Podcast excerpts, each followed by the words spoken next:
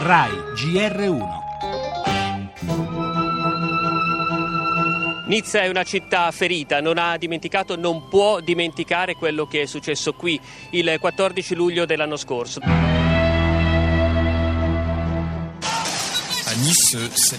A Nizza un camion si è lanciato sulla folla raccolta per assistere ai fuochi d'artificio del 14 luglio.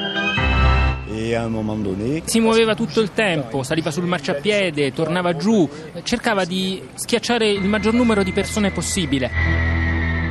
Ho visto questo camion che sta venendo contro di noi sulla promenade, c'è un posto pieno di persone, ho pensato che fosse un ubriaco. Il terrorismo era proprio l'ultimo dei, dei, dei miei pensieri. C'è un po' di paura e lo si vede, anche se c'è tipo una festa, non c'è più la stessa atmosfera di una volta. Un anno fa a Nizza i suoi 86 morti nelle testimonianze di Frank Terrier, l'uomo che in scooter tentò di fermare l'attentatore, e di Gaetano Moscato che salvò il nipotino e perse una gamba sotto le ruote del camion guidato da un affiliato all'ISIS. Nizza oggi, ferita, non dimentica.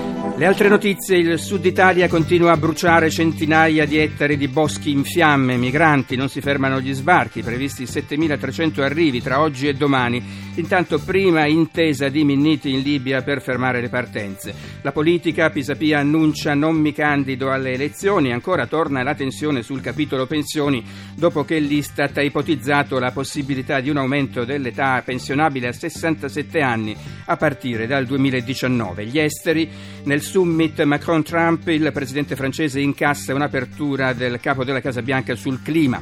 Ancora prigioniero fino all'ultimo scompare il dissidente Nobel per la pace cinese Liu Xiaobo.